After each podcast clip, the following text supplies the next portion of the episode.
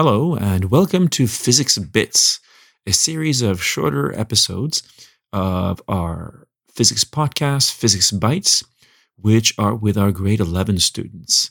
They are going to be talking to us about some of the research they did on some of the famous figures in the history of science, 20th century, 19th century, and before. So sit back and enjoy Physics Bits.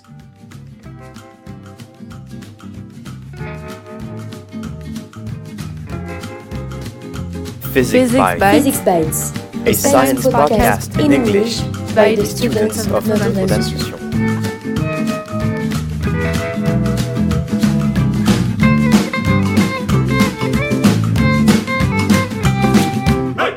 So, we're here today with two new students uh, with a new episode of our physics podcast. This one's going to be called a physics bit because it's a little shorter version of what we do with the other students.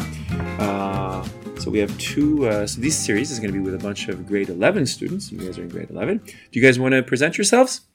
I'm Zainab. Yes. And uh, I'm uh, Marc Alexandre. So we have Zeneva Marc Alexandre who did a little presentation on Erwin Schrödinger, the one of the fathers of quantum mechanics.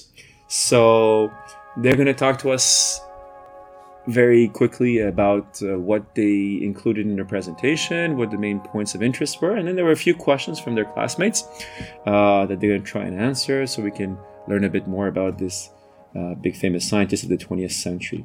So, Zainab, do you want to start maybe telling us what you guys uh, uh, presented, uh, some very basic stuff about Erwin Schrödinger, and then we'll go to the questions.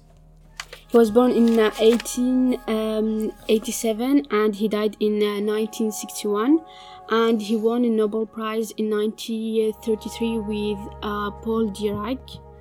And he's well known uh, for his quantum, his work on quantum phase, uh, physics.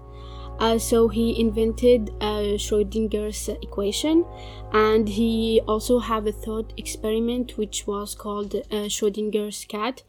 And in our presentation, we explained um, all of that, and we also uh, did uh, an introduction on quantum Right, physics. there's a little very basic notion of Yeah. that. Yes. Uh, Marc Alexandre, do you want to tell us uh, what were some of the basic stuff that you talked about when you were talking about the uh, the basic notions of quantum mechanics?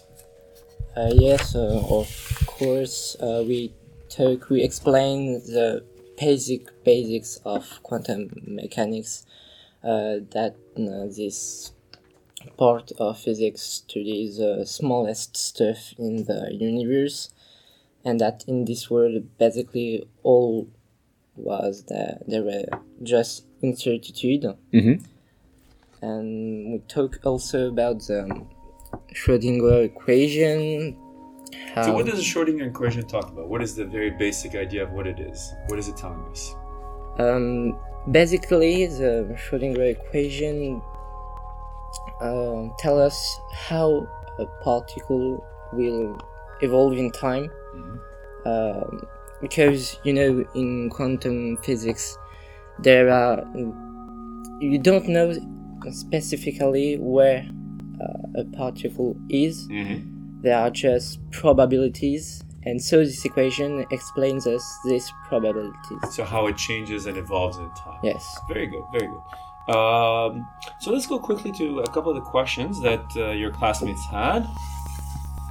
Um, so one of the questions was, what is the Copenhagen interpretation? At one point, you guys talked about the Copenhagen interpretation of quantum mechanics. So I think maybe if you can guys give a 30 second idea of what it is, why it's called the Copenhagen interpretation, and what is the basic idea of it.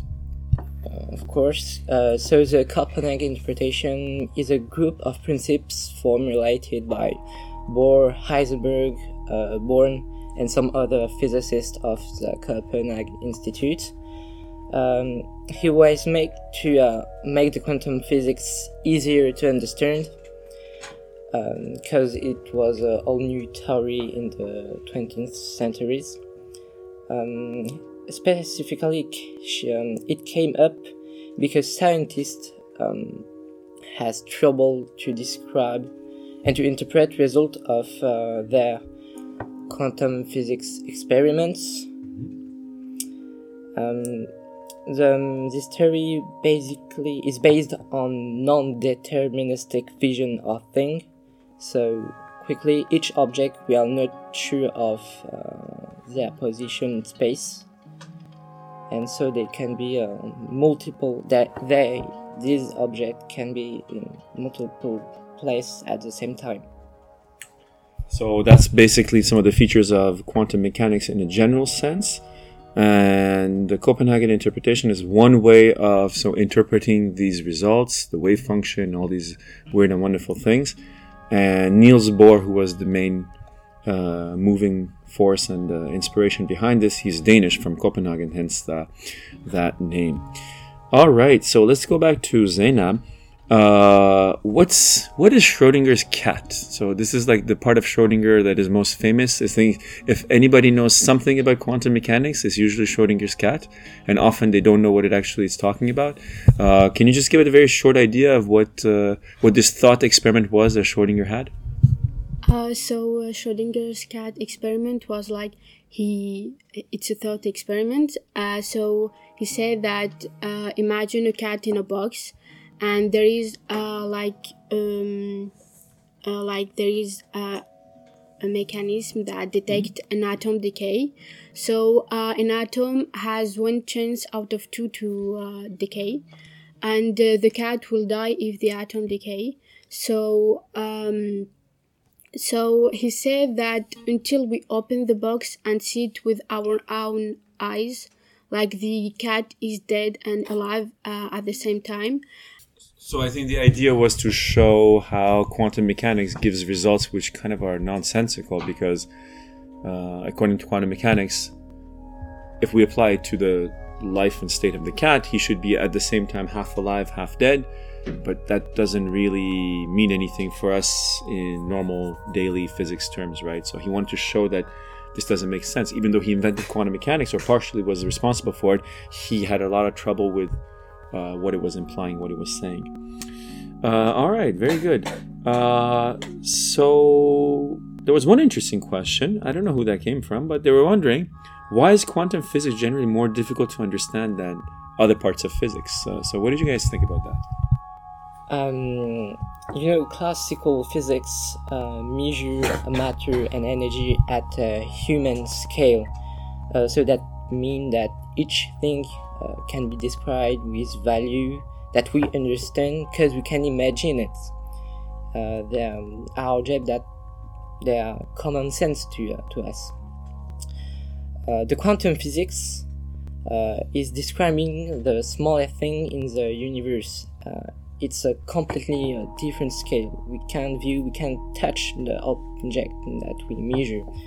So I doubt, I doubt they don't evolve the same way that on our scale. So the principle, the first principle, the first principle in quantum physics, and I think uh, it's the most important, is that as long as you don't observe a particle, uh, you don't know anything about it. Uh, so we use probability uh, probability system to understand what's going on. Uh, for example, uh, a particle has X percent of chance to be in this place. So there is a lot of this complex notion in uh, quantum physics because they are kind of disconcerting uh, for us because they don't obey to the same law that seems basic to us. Right. So basically, the idea is that it's so different from our normal physical daily experience that it's very hard to imagine or conceive these things, and yet mathematically we can describe them really well and understand them really well. Okay, well, I think we can stop there, but I want to ask you guys one last question. I'm curious how you found the topic. Did you find it easy, difficult to understand, easy or difficult to explain to the others? Uh, what did you like? Did you not like about it? Uh, just you know, talk about your experience while you're doing the research for this. Uh, for me, I'm kind of interested in physics, so I like a lot to make the subject. But was kind of difficult subject, uh, especially for the to understand the um, Schrödinger equation, because there's a lot of notion that I didn't know, and I have to spend a lot of time to understand each letter, each value. Uh, I also think it's like it's the same thing. It's very difficult to understand, but it's also very interesting, and it's one of the basics uh, idea in physics that we use in our like uh, upper studies. So I think it's really good that we studied, like not studied, but we discover it now. All right, so that was uh, Schrodinger, the first in our series of uh, little uh, presentations that we had this year in grade 11 on uh, the famous, various famous personalities in the world of physics and science. Uh, so you guys did a really good job. Thank you very much.